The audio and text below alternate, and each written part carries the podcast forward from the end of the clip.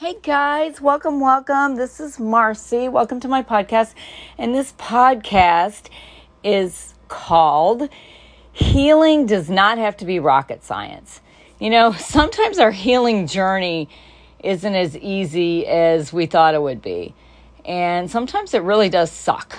We could be drinking all the green juice, exercising, drinking the water, you know, doing the meditation, doing the yoga, and we still feel like crapola. You know, so what do we do then?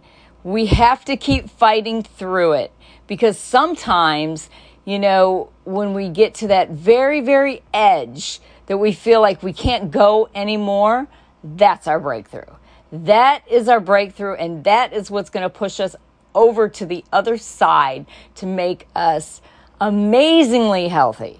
So, whether you're healing from a physical injury or maybe you had, um, you know, some mental trauma, or just healing from, you know, um, life's challenges, you know, like COVID. Maybe you, you know, lost your business or, or your home, or, or maybe, you know, you just had a really rough time over the last couple years.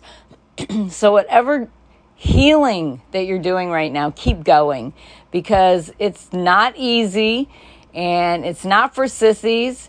And no, it's not rocket science, but guess what? You know, at the end of the day, when you've completed all your things that you're doing for your healing, then you are one step further than you were yesterday. So, with that said, you guys keep drinking that water, keep exercising, keep getting good sleep, and spend time with quality people. People that actually acknowledge you, people that you love, people that push you further, that that bring you up. Because when we're going through a storm and we're healing our physical, mental bodies, you know, the last thing we need is um, negative Nancy or negative um, Nellie.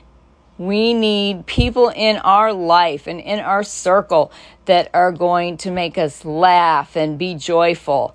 So remember that, guys. When you're going through a storm, just remember spend time with good quality people and people that are going somewhere that you want to go. People that are you know pushed to have goals and dreams and and be better than they were yesterday because that's what it's all about because if if you stay stagnant and and think that you know you're not healed all the way, when you are getting better every day, then, um, you know, then you're not going to move forward.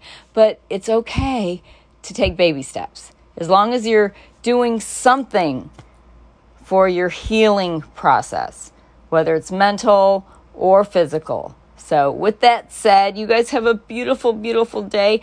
Keep healing, keep doing things for yourself and learn to say no. God bless you guys. Have a beautiful day. Bye bye.